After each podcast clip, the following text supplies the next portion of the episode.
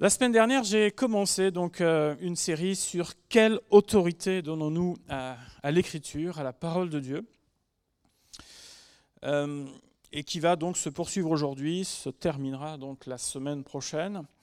Euh, ce que nous avons vu, c'est que très rapidement dans l'histoire de l'humanité, l'autorité de Dieu et de ses paroles ont été contestées. Avec ces paroles du, du diable, donc, Dieu a-t-il réellement dit.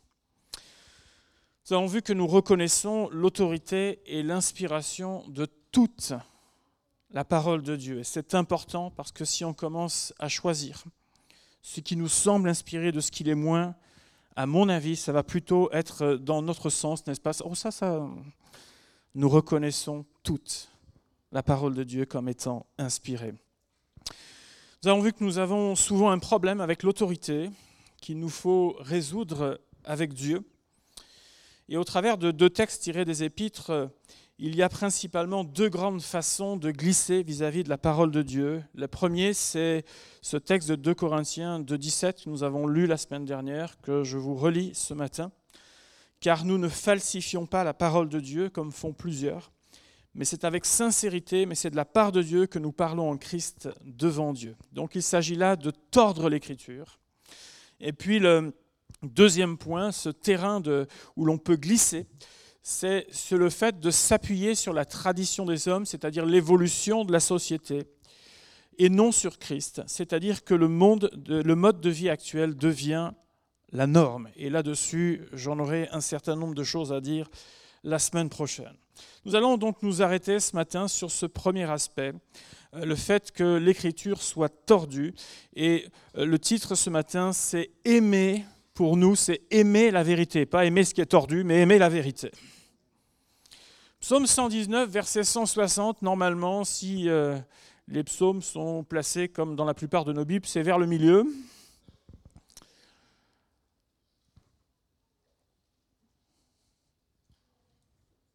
Un texte extrêmement court.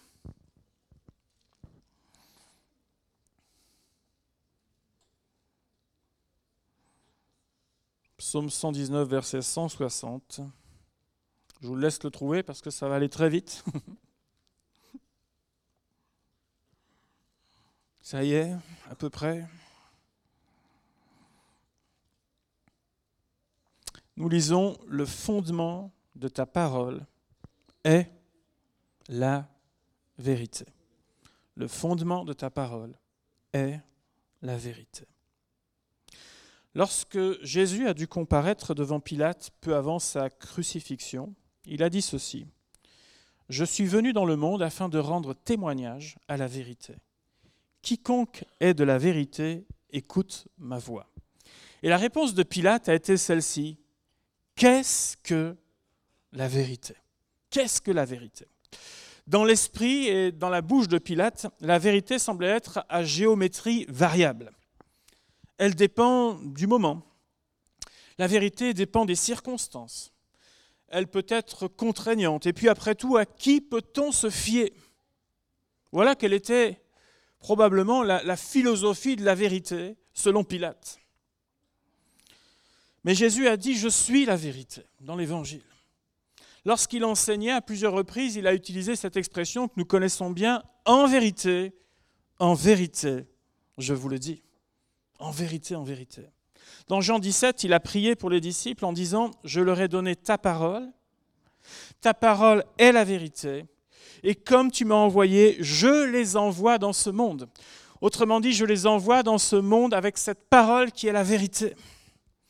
Quel était le fondement sur lequel l'Église allait se développer? La vérité. On est d'accord avec ça? La parole qui est la vérité. Et les apôtres ont eu un rôle important pour à la fois enseigner la vérité, mais aussi pour défendre la vérité. Il suffit de parcourir les épîtres pour s'apercevoir que ce combat a été rude, nous sommes d'accord. L'apôtre Paul dira, si quelqu'un aux Corinthiens vient vous prêcher un autre évangile, vous le supportez fort bien. Ça ne vous pose pas de problème. Voilà ce qu'il dira. Et derrière, on sait qu'il a réannoncé la vérité. On voit à plusieurs reprises l'Église être troublée à cause de discours qui sont dissonants. Les Galates, les Thessaloniciens. Vous pouvez, si vous voulez un aperçu rapide, vous lisez les deux épîtres qui sont très courtes, qui font qu'une seule page, qui sont juste avant l'Apocalypse. La troisième épître de Jean, par exemple, et l'épître de Jude, qui font chacune une page.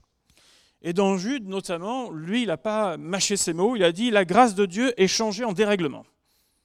Et là, on, comprend ce, ce combat qui existe et qui n'est pas par rapport à des écrits extérieurs à l'Église, mais qui se passe au sein même de l'Église. C'est bien ça qu'il faut comprendre. Ce n'est pas une pensée extérieure euh, de personnes qui n'ont jamais euh, compris ou jamais goûté à qui est Dieu. Mais c'est quelque chose qui vient, on pourrait dire, de l'intérieur. Semer le trouble, la confusion est certainement l'une des armes puissantes utilisées par l'ennemi au sein du peuple de Dieu afin de l'affaiblir, l'amuser et aussi le détourner des vraies voies du Seigneur. Et c'est ce que Jésus a expliqué dans la parabole de l'ivraie et du bon grain. Vous vous souvenez de cette parabole où les serviteurs vont dire Seigneur, n'as-tu pas semé une bonne semence dans ton champ? Et d'où vient donc qu'il y a de l'ivraie? D'où est-ce que ça vient ça? Jésus dira C'est un ennemi qui a fait cela.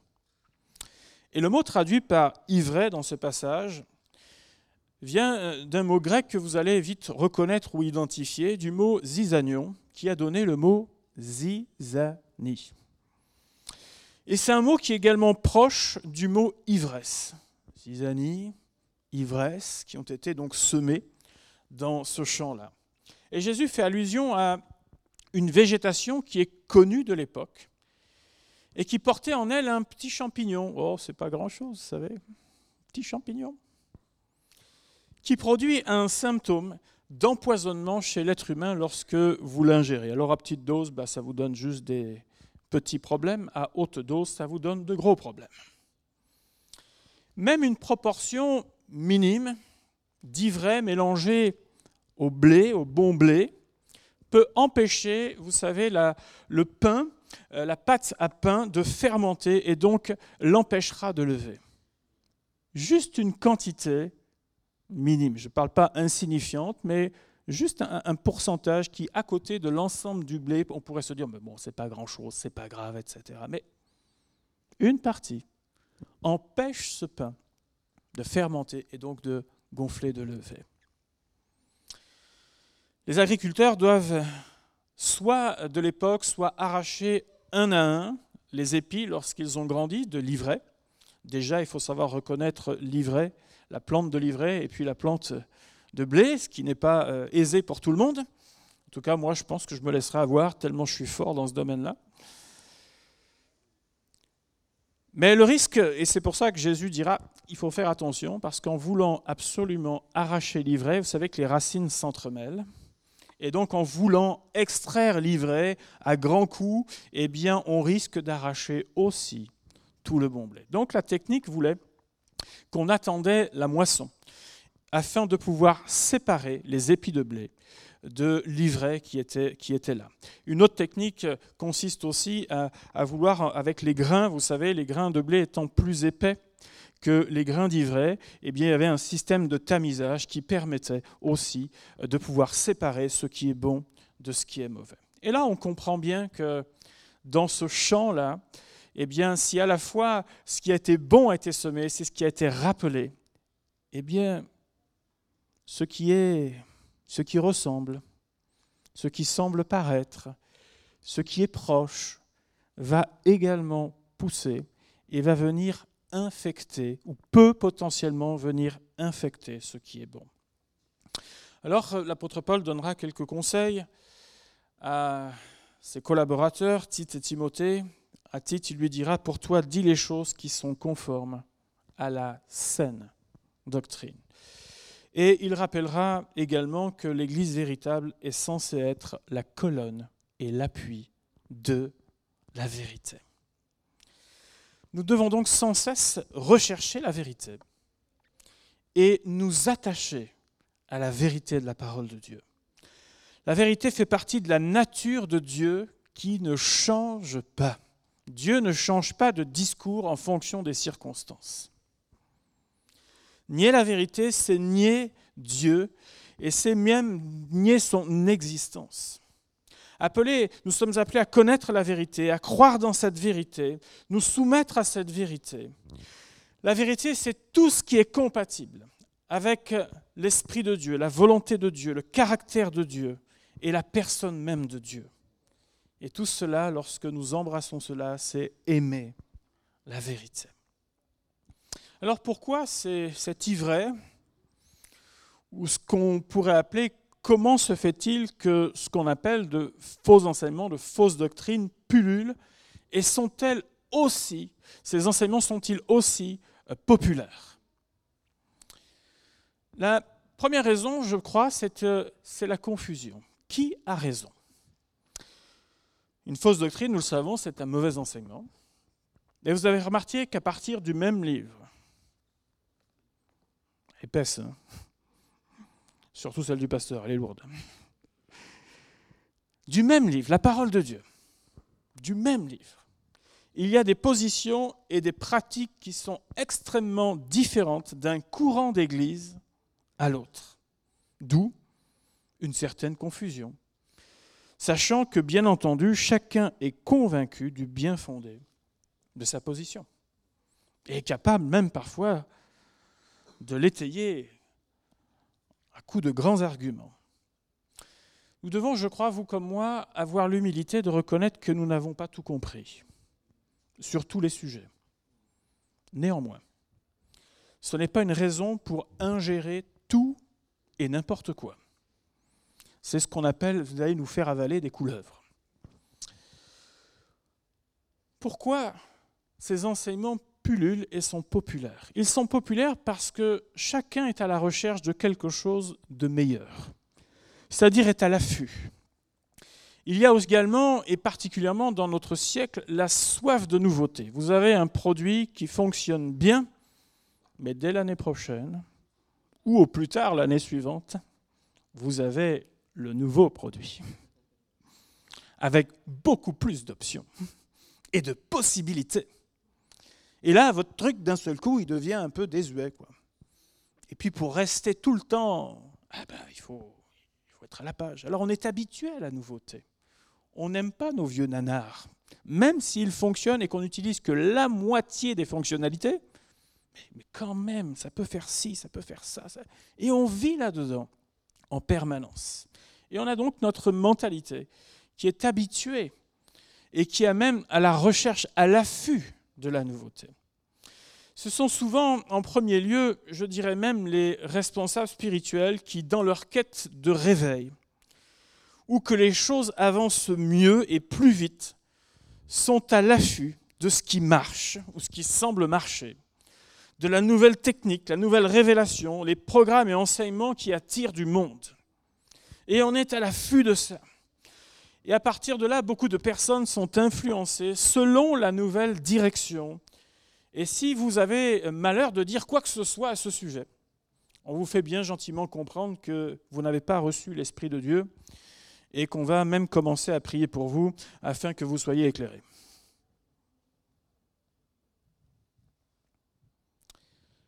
Cela démontre surtout de l'impatience et un manque cruel de discernement spirituel. Nous devons, il est vrai, nous adapter à chaque génération, mais toutefois sans modifier ou altérer la parole de Dieu. Une autre chose qui font que tout cela est bien populaire, c'est l'aspect séducteur des fausses doctrines. Elles viennent répondre aux besoins et recherches de l'être humain charnel et non spirituel. La cupidité. Vous allez réussir, vous aurez un meilleur job, vous allez vous enrichir. Mhm. Le contentement, non, on n'en parle jamais. Jésus n'avait pas d'endroit où euh, vous reposer sa tête à certains moments. Non, non, ça c'est parce qu'il a dû faire une erreur de parcours. L'enfant de Dieu ne m'en dira pas son pain, ça la parole de Dieu le dit mais elle ne dit pas que nous jouons au loto avec que des tickets gagnants lorsque nous venons au Seigneur, d'accord? C'est clair et c'est net. Si Dieu nous donne la possibilité de pouvoir réussir dans un domaine ou dans un autre, merci Seigneur. Mais Dieu ne devient pas un prétexte à notre réussite personnelle. Il y a toute l'exaltation du moi très en phase avec la société où le croyant devient petit à petit un petit Dieu. D'ailleurs, dans Genèse 3, vous savez, c'est rien de nouveau, Satan dira, vous serez comme des dieux. Les expériences dans le domaine dit surnaturel qui fascinent les gens, mais on s'aperçoit que bien souvent, outre, euh, il y a beaucoup de mysticisme mélangé, et parfois même, euh, je dirais même de la publicité mensongère. On vous orchestre même de faux miracles aujourd'hui. Ça existe, malheureusement. On vous fait livrer des tas de béquilles, on vous fait livrer des talonnettes sous les pieds des gens. Et puis après, euh, on vous met tout ça en scène, on dit ça y est, la personne est guérie. Ça existe, malheureusement. Et là, on dit c'est un réveil, c'est extraordinaire. Mais on se moque de Dieu. À qui profite le crime? Je pose la question. Nous sommes appelés à ne pas falsifier la parole de Dieu. Et cela fait penser, vous savez, à des faussaires. La contrefaçon. Vous connaissez la contrefaçon. Nous connaissons cela. Qui n'a jamais eu un article contrefait d'ailleurs? Tout ce qui se vend peut être contrefait. Néanmoins, on peut se dire que la contrefaçon touche essentiellement ce qui est précieux. Si elle touche la parole de Dieu, c'est parce qu'elle est précieuse, n'est-ce pas? On estime le manque à gagner en France environ de 6,8 milliards d'euros par an. On cherche à remplir les, trous. Voilà, voilà une façon de le faire. Les billets, les papiers officiels, tout ce qui est de la cosmétique, des jouets, des bijoux, des vêtements, la maroquinerie. À quoi sert cette contrefaçon? Son rôle, c'est bien sûr pour quelqu'un de faire du gain, ça on l'a compris mais en donnant la possibilité aux autres d'accéder à des domaines que l'on ne pourrait pas autrement. J'achète, j'ai le truc là avec le logo, la marque, etc. Puis ça fait toujours bien quand on se promène. Ben, c'est un faux. c'est un faux. J'accède à quelque chose. J'accède. Parmi les revivalistes que Dieu a suscités, notamment au XVIIIe, XIXe siècle, L'un d'entre eux qui euh, a dit que lorsqu'un véritable réveil spirituel arrive, il est immédiatement suivi de la contrefaçon dans les semaines à venir. Immédiatement. La Bible emploie le verbe séduire ou les mots dérivés séducteur, séduction à de nombreuses reprises pour que l'enfant de Dieu reste sur ses gardes, reste vigilant. Il y a également dans ce qui est euh, populaire, dans euh, tout ce qui est dérivé de la parole de Dieu, il y a toujours une part de vérité dans une fausse doctrine. Toujours une part de vérité dans une fausse doctrine. C'est ce qui peut la rendre parfois difficile à détecter. Des versets bibliques, souvent sortis du contexte, viendront appuyer un enseignement qui est erroné. Je vous prends juste un exemple, le psaume 82, verset 6, que je vais vous lire. Nous dit ceci, Vous êtes des dieux, vous êtes tous des fils du Dieu très haut. Et rien qu'à partir de ce verset-là, sans tenir compte de ce qui est écrit avant, sans tenir compte de ce qui est après, eh bien on développe toute la théorie des petits dieux. Nous sommes des petits dieux sur la terre. Mais le contexte du psaume, si vous voulez le relire, montre que lorsque certaines personnes exercent des responsabilités importantes, elles se prennent pour Dieu. Mais le verset suivant de celui que je vous ai lu rappelle simplement, cependant, vous mourrez comme des hommes. Donc vous n'êtes pas des dieux. Mais ça, on l'oublie. Il y a toujours une part de vérité. Oh, on va même trouver un texte complètement sorti de son contexte. Et puis, le dernier point que nous pouvons dire, c'est pourquoi c'est si populaire, c'est parce qu'il y a une exposition qui est importante. Au temps des apôtres, au temps de Jésus, au temps des apôtres, il y avait euh, des personnes qui se déplaçaient d'endroit en endroit. Mais aujourd'hui, on est vraiment passé à autre chose. Aujourd'hui, on n'a pas besoin de se déplacer, puisque tout arrive chez nous. La littérature est abondante et il y a d'excellentes choses. Et puis, il y a des choses moins bonnes. Internet et les réseaux sociaux sont très actifs. Et nous ne sommes pas là pour combattre le modernisme, qu'on soit bien d'accord. Mais chaque nouvelle étape dans ce domaine devrait s'accompagner d'un minimum d'éducation pour pouvoir en tirer les avantages et éviter les déviations. Et puis j'ai envie de dire aussi que si tout ça fonctionne, c'est parce qu'il y a un marché. Parce que si personne ne s'intéressait, eh bien ça s'arrêterait. Mais comme on vient attiser sur tout ce qui tape à l'œil, sur tout ce qui flatte l'ego, sur tout ce qui vient euh, apporter, semble-t-il, une, réponse aux besoins de l'être humain, eh bien, ça fonctionne et ça fonctionnera encore jusqu'au retour du Seigneur. Quelques courants actuels qui infiltrent l'Église. Et je vais commencer très doucement. La pensée positive. On va être d'accord que c'est mieux d'être d'une nature optimiste que plutôt pessimiste. D'accord avec ça? Sinon, la vie risque d'être bien longue. Mais dans cette théorie, on donne des vertus spirituelles au fait d'orienter ses pensées positivement vers un but. Théorie qui date du siècle dernier. L'homme peut changer l'avenir par sa pensée. Voilà ce que nous apprenons. Et nous avons ainsi de temps en temps des phrases comme ceci qui arrivent. Ce que tu crois, sous-entendu aujourd'hui, c'est ce que tu seras demain. C'est tiré d'où ça? Je vois pas d'où, moi, dans la parole de Dieu. En revanche, je sais d'où ça vient et de quel bouquin, qui n'a rien à voir avec l'Église. Tout cela, tous ces enseignements ne sont pas en relation avec l'éternité, mais concernent surtout la vie terrestre. Notre Bible nous invite à beaucoup plus de prudence que ça. Ce n'est pas parce que je crois que demain je serai le prochain cosmonaute que, en français qu'on enverra dans l'espace que je vais y aller. Il y a quelqu'un qui croit à ça ici? Même moi, j'y crois pas. je peux m'auto-persuader, pourtant je rêverais d'aller dans l'espace. Mais je ne crois pas que je vais être sélectionné.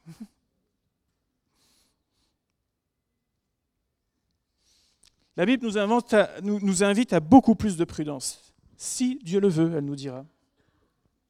Elle nous dira les projets formés par le cœur de l'homme, mais c'est Dieu qui a le dernier mot. Elle nous dira que notre vie est entre ses mains et non pas euh, Seigneur, je vais là-bas et tu m'accompagnes, hein, on est d'accord. C'est bien comme ça que ça marche. qui nous transforme pour être de plus en plus à la ressemblance de Dieu? C'est ma pensée ou c'est le Saint-Esprit? Il faut quand même être clair. C'est le travail de l'Esprit de Dieu dans ma vie.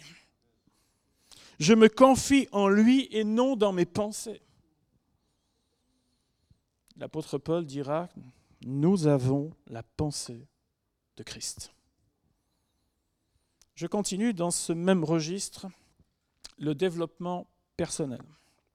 Ce sont des techniques de coaching qui sont extrêmement à la mode pour réussir sa carrière ou un projet. Et il n'y a pas que des mauvaises choses, des choses excellentes, des conseils excellents là-dedans. Il n'y a pas de problème.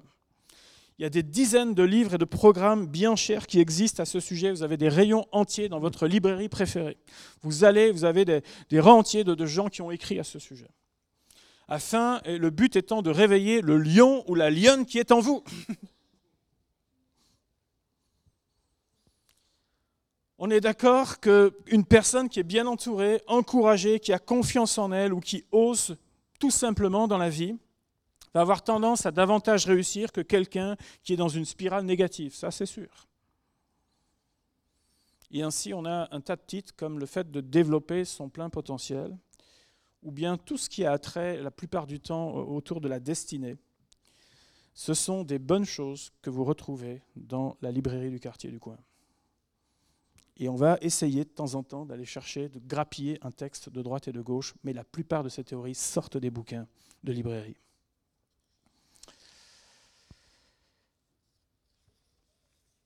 Mais j'ai une question concernant cela. Gédéon, c'est son potentiel ou Dieu qui lui ont permis de triompher? Expliquez-moi. Moïse, c'est sa grande sagesse ou sa grande classe qui lui ont permis de réussir? Ou bien il a réussi parce que le grand je suis était avec lui? Josué, le conseil qui lui a été donné, ça a été de dire euh, va réveiller la force qui est en toi, ou alors tu lis et tu médites la parole et c'est ainsi que tu vas réussir.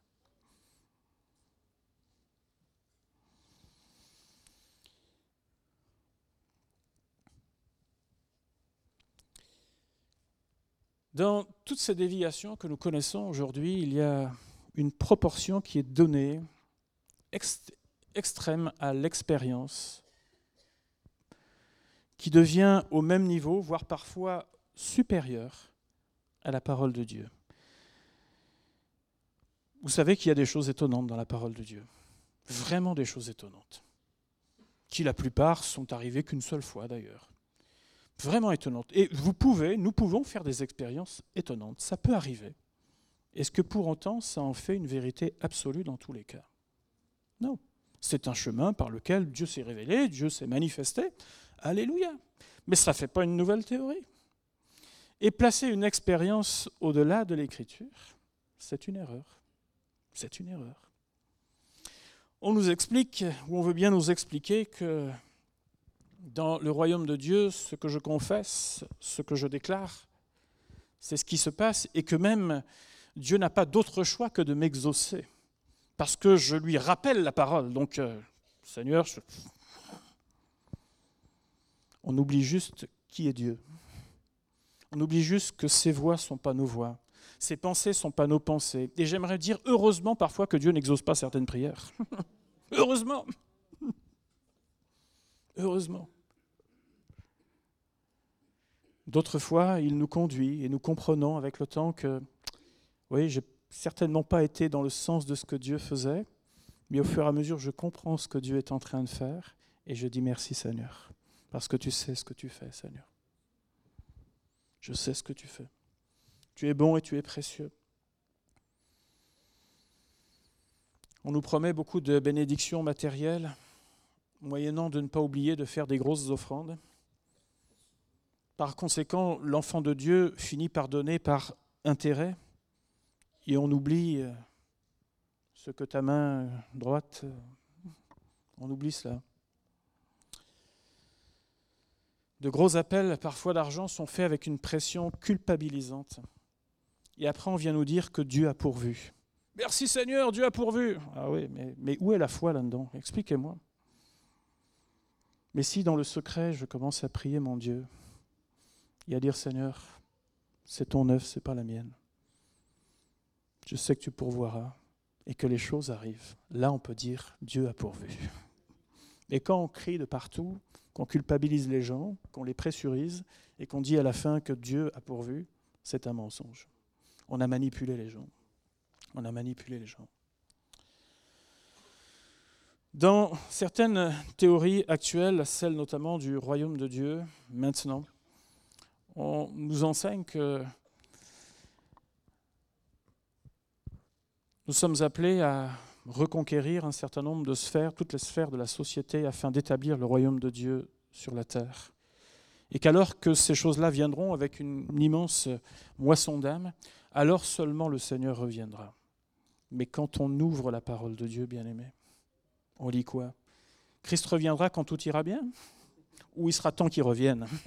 Il sera temps qu'il revienne parce que le monde sera au plus mal à ce moment-là. C'est lui qui reviendra mettre de l'ordre et toutes choses. Moi, j'appelle tout ça falsifier la parole de Dieu. Que nous dit la Bible? La Bible nous dit dans 1 Jean 4.1, Bien-aimés, n'ajoutez pas foi à tout esprit, mais éprouvez les esprits pour savoir s'ils sont de Dieu, car plusieurs faux prophètes sont venus dans le monde. N'ajoutez pas foi à tout esprit, mais éprouvez les esprits. Dans toutes ces déviations, l'attention est, lorsqu'on observe bien, l'attention est petit à petit détournée de Dieu pour se concentrer sur soi ou sur des leaders dits d'influence. Il y a même une mutation dans le vocabulaire chrétien dont certains points devraient nous alerter. On ne parle plus de présence de Dieu, mais d'atmosphère de plus en plus. Atmosphère de quoi? C'est qui? La présence de Dieu. Moi, ça me parle. Des mots comme, et vous le savez, comme péché, comme repentance, comme le don de soi, comme l'obéissance, ou bien ceux qui me confrontent ont tendance à disparaître.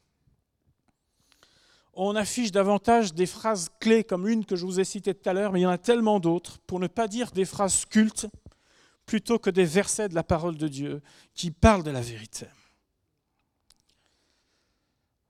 En résumé, lorsque vous vous documentez à ce sujet, vous apercevez que toutes ces choses sont davantage et en partie tirées de ce qu'on appelle du Nouvel Âge et de toutes les théories du Nouvel Âge, plutôt que de l'Esprit de Dieu.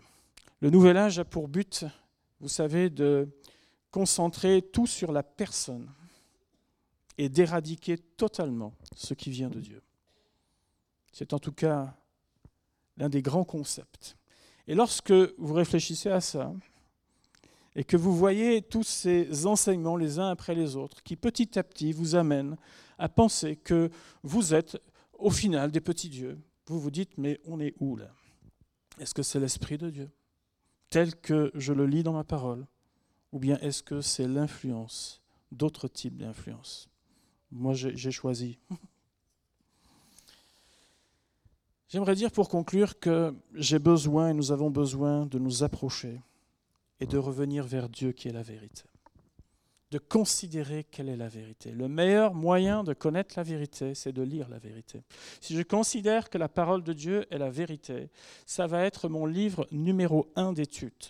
Je ne dis pas, il y a d'excellents ouvrages, d'excellentes choses, il y a d'excellentes euh, personnes qui méditent sur un tas de sujets, vraiment. Mais numéro un, c'est ce livre que je veux apprendre à connaître. C'est là-dedans que je veux plonger mes yeux. C'est là-dedans que je veux voir ce qui est écrit pour ma vie. C'est là-dedans que je veux encore apprendre et apprendre et apprendre encore. Afin que lorsque j'arrive et que quelque chose arrive à mes oreilles ou entre mes mains, je sache tout de suite dire ça, c'est pas l'Esprit de Dieu tel que je le connais. A quelque chose qui me dérange.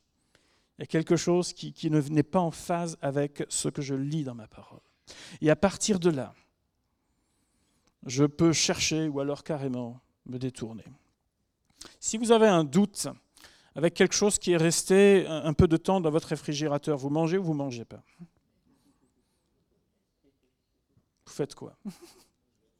Vous mangez hein? Si vous avez besoin de perdre du poids, mangez.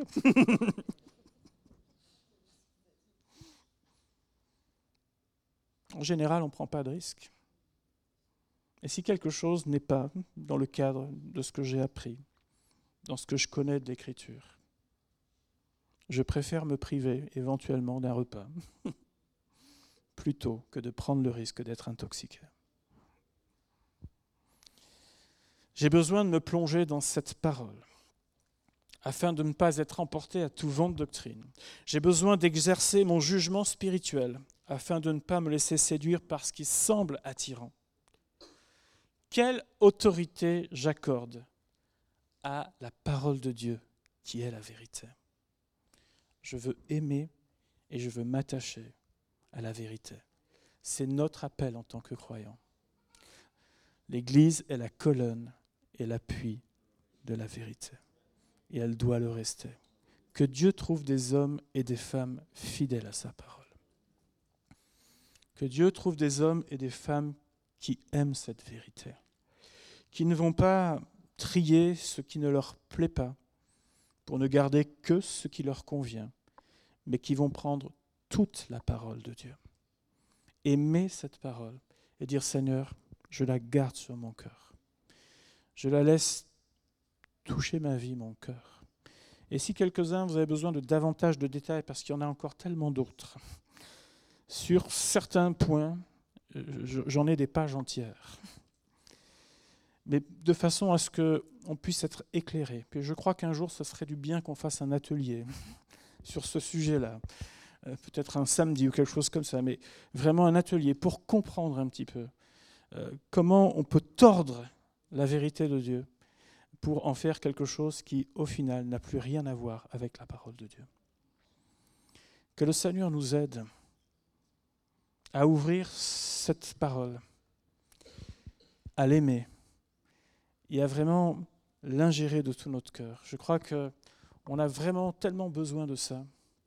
Les courants sont là. Ils ont, vous savez, du temps des apôtres, ils étaient très forts.